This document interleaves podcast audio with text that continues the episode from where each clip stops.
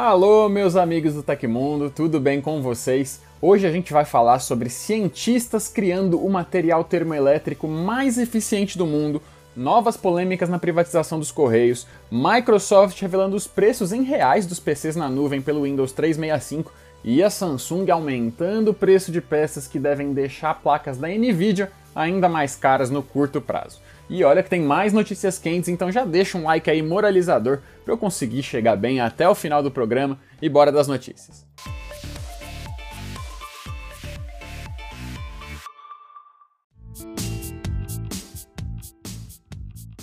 Cientistas da Universidade Northwestern de Illinois, nos Estados Unidos, e da Universidade Nacional de Seul, na Coreia do Sul, criaram o material termoelétrico mais eficiente já registrado.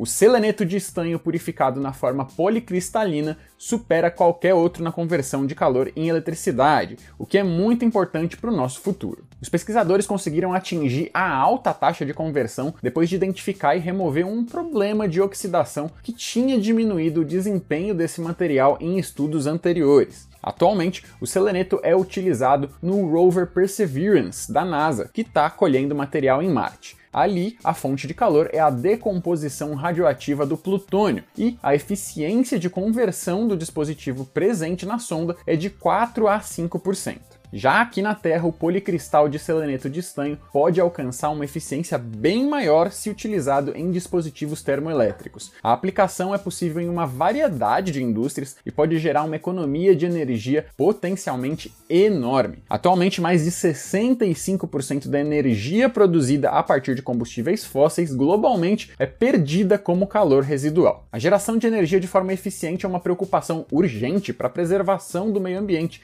e da vida na Terra. Estudos apontam que não há muito tempo para nós nos tornarmos uma civilização tipo 1 na escala de Kardashev, ou seja, que tira proveito de 100% da energia acessível em seu próprio planeta. O novo material é um progresso no caminho para a eficiência energética, em um momento em que a produção de energia sofre com escassez de recursos e a queima de combustíveis fósseis agrava as mudanças climáticas. O projeto de lei 591/2021, que permite a privatização dos Correios, deve ser votado ainda essa semana pela Câmara dos Deputados, de acordo com as declarações do presidente da casa, Arthur Lira. Em entrevista ao canal Globo News, a pauta é uma das prioridades de votação após o fim do recesso parlamentar, ao lado ali das reformas administrativas tributárias. O governo federal tem elevado a pressão para aprovação desse PL. Em um pronunciamento em cadeia de rádio e TV na segunda-feira, dia 2, o ministro das Comunicações, Fábio Faria, afirmou que a privatização vai garantir a manutenção da universalização dos serviços postais e pediu apoio de deputados e senadores. O ministro destacou que os Correios são um orgulho do Brasil e lembrou o escândalo de corrupção que envolveu a empresa em 2015. Faria mencionou que a estatal teve lucro de 1 bilhão e meio de reais no ano passado, justificando que a companhia não tem recursos suficientes para realizar os investimentos necessários para conseguir manter sua competitividade, que seriam ali da ordem de 2 bilhões e meio de reais por ano. Para ser aprovada em regime de urgência, a proposta precisa de maioria simples em votações na Câmara dos Deputados e no Senado Federal, antes de seguir para a sanção do presidente da República. Ao mesmo tempo, a constitucionalidade da privatização dos Correios é questionada por uma ação ajuizada pela Associação dos Profissionais dos Correios, a ADCAP, no Supremo Tribunal Federal, o STF. O Procurador-Geral da República, Augusto Aras, emitiu parecer favorável a essa ação. A matéria agora aguarda julgamento pela ministra Carmen Lúcia, o que ainda não tem data para acontecer. Essa petição argumenta que os serviços postais e correios aéreos possuem um tratamento diferenciado pela Constituição Federal e não podem ser realizados por empresas privadas. De acordo com os críticos à privatização, o fim do monopólio comprometeria a segurança nacional, pois o fluxo e o sigilo das correspondências, como processos, citações e intimações judiciais, seriam controlados pela iniciativa privada. No que isso tudo vai dar? Vamos ficar ligado para saber, então já se inscreve aqui no Tecmundo e clica na opção todas no sininho do lado para não perder nenhuma novidade. O site Android Police apresentou imagens vazadas de uma suposta versão do Google Tradutor que pode chegar no lançamento do Pixel 6 sobre o qual inclusive nós falamos no programa de ontem. O atual design da plataforma de tradução, que é um dos apps mais populares da Google, data lá de 2018 o XDA Developers fez uma desmontagem do código do aplicativo e no APK da versão 6.21 cita ali uma interface nova do Material U do Android 12 para o tradutor. Ficou claro que o novo design ainda está em desenvolvimento, visto ali que alguns dos botões não estão funcionando devidamente ao iniciar o programa. O modelo foi todo planejado para melhorar a praticidade. É possível identificar que a mudança na posição dos botões, que estão agora concentrados na parte inferior da tela, demonstra o conceito de usabilidade com uma mão, o que faz sentido nos smartphones grandes que hoje são tão populares. Ainda não é possível saber quando o Google Tradutor repaginado vai ser lançado e se o app renovado vai contar com um tempo de exclusividade para o Android 12 ou para os celulares da Google que seja. Mais detalhes devem ser anunciados até outubro, quando é esperado o lançamento de fato dos Pixel 6 e 6 Pro e a nova edição do sistema operacional a Microsoft disponibilizou o acesso ao seu mais novo serviço, o PC na nuvem, que é parte do Windows 365. Naturalmente, o lançamento também revelou a faixa de preços aqui no Brasil, que irá variar conforme a quantidade de núcleos, memória RAM e armazenamento desejados. O serviço chega em duas versões. A Business é voltada para pequenos e médios negócios e oferece suporte para até 300 usuários, enquanto a Enterprise é voltada para grandes empresas com mais gente que isso. Os planos de assinatura mensais Business possuem o preço inicial de 200 reais por usuário para os sistemas virtuais com duas vCPUs, 4 GB de RAM e 128 GB de armazenamento. A versão mais robusta do plano Business oferece 4 vCPUs, 16 GB de RAM e 128 de armazenamento por R$ 400 para cada usuário por mês. Já a versão Enterprise, com as mesmas configurações de máquinas virtuais, tem preços que vão de 177 até 377 reais por usuário por mês em setups com as mesmas configurações do que nós falamos agora na categoria Business. A diferença é que esse plano exige uma quantidade maior de usuários contratados por empresa e oferece o benefício extra da conexão com o Microsoft Endpoint Manager, que oferece mais segurança contra ameaças, além de trazer suporte para um número ilimitado de usuários. Vale ressaltar que o serviço não se limita ao uso exclusivo de aplicativos da Microsoft. Assim, os usuários vão poder acessar remotamente quaisquer programas que possuem suporte para rodar no Windows 10 ou mais recente, sem exigir nenhuma adaptação a mais por parte dos seus desenvolvedores. Mais detalhes sobre os requisitos de cada categoria você encontra na matéria no site do Tecmundo pelo link na descrição do episódio. Provando que ser gamer nunca foi tão difícil no Brasil, tem mais notícia ruim pra gente no curto prazo, mas pelo menos com uma perspectiva de melhora no longo prazo.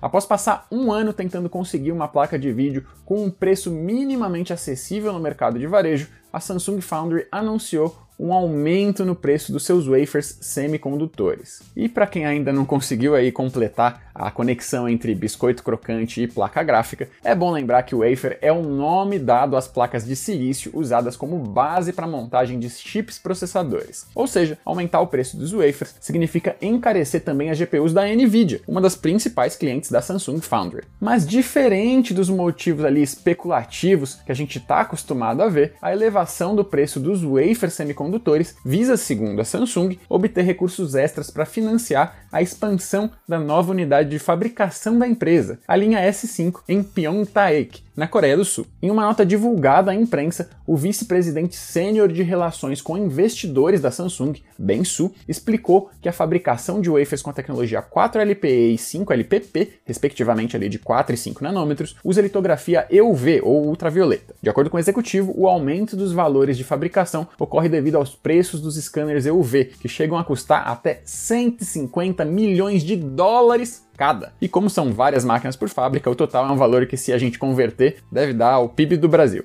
Eu tô brincando, mas nem tanto. Ao aumentar a sua capacidade de produção para atender a crescente demanda, a Samsung espera fabricar mais chips para os seus clientes, especialmente para processos mais avançados que vão surgir futuramente. O benefício será um aumento da oferta no longo prazo, capaz de reduzir a escassez presente no mercado de semicondutores atualmente. E enquanto isso, do lado de cá, né, o cenário continua bem sombrio no varejo de GPUs. Mesmo com a forte repressão à criptomineração determinada por países como a China, a oferta ainda se estabilizou a ponto de evitar a festa ali dos cambistas, que continuam praticando preços exorbitantes. Respirem fundo e tenham muita calma, amigos gamers. A plataforma chinesa de vendas online AliExpress anunciou que consumidores brasileiros agora podem fazer pagamentos no site e aplicativo com o Pix. A modalidade de transferência bancária instantânea já estava habilitada para um pequeno grupo de usuários desde julho desse ano, mas agora vira uma das opções durante compras feitas por brasileiros. O recurso pode ser utilizado em qualquer aquisição na plataforma e, ao menos por enquanto, está livre de taxas adicionais. Os usuários podem selecionar o novo formato de pagamento lá na tela de finalização da compra. Dessa forma, o Pix vira uma alternativa a quem não deseja utilizar outras modalidades do AliExpress, o que inclui cartões de crédito, transferências bancárias e boleto. Segundo o serviço, a ideia é fornecer uma alternativa que pode inclusive acelerar a entrega, já que a compensação do pagamento é mais rápida com o novo processo, o que também reduz um pouquinho ali a demora para o envio do produto pelo vendedor. Em outubro do ano passado, uma parceria de logística já acelerou consideravelmente o tempo de viagem entre os dois países. Aconteceu na história da tecnologia. Em 3 de agosto de 1993, a Apple apresentou o Newton Message Pad, que esteve entre os primeiros assistentes pessoais digitais, ou PDAs na sigla em inglês. Embora ele não tenha sido um sucesso comercial, o Newton ajudou a definir um novo parâmetro para o design de PDAs futuros. Além disso, ele também foi responsável por grandes avanços no desenvolvimento da tecnologia ARM de processadores, na qual a Apple investiu pesado para aplicar nos aparelhos da família Newton. E essas foram as notícias do Hoje no Tecmundo dessa terça-feira. O programa vai ao ar de segunda a sexta, exceto feriados, sempre no final do dia. Os links e tempos de todas as notícias que a gente deu aqui estão no comentário fixado no YouTube e na descrição do episódio nas plataformas de áudio e vídeo. Quem quiser assinar o programa como um podcast, encontra os links na descrição do vídeo. Aqui quem fala é o Leonardo Rocha e você pode me encontrar no Twitter e no Instagram pela leobrj. Amanhã o Paião tá de volta com mais notícias. Continuem seguros, se vacinem assim que possível. Um abraço e até a próxima!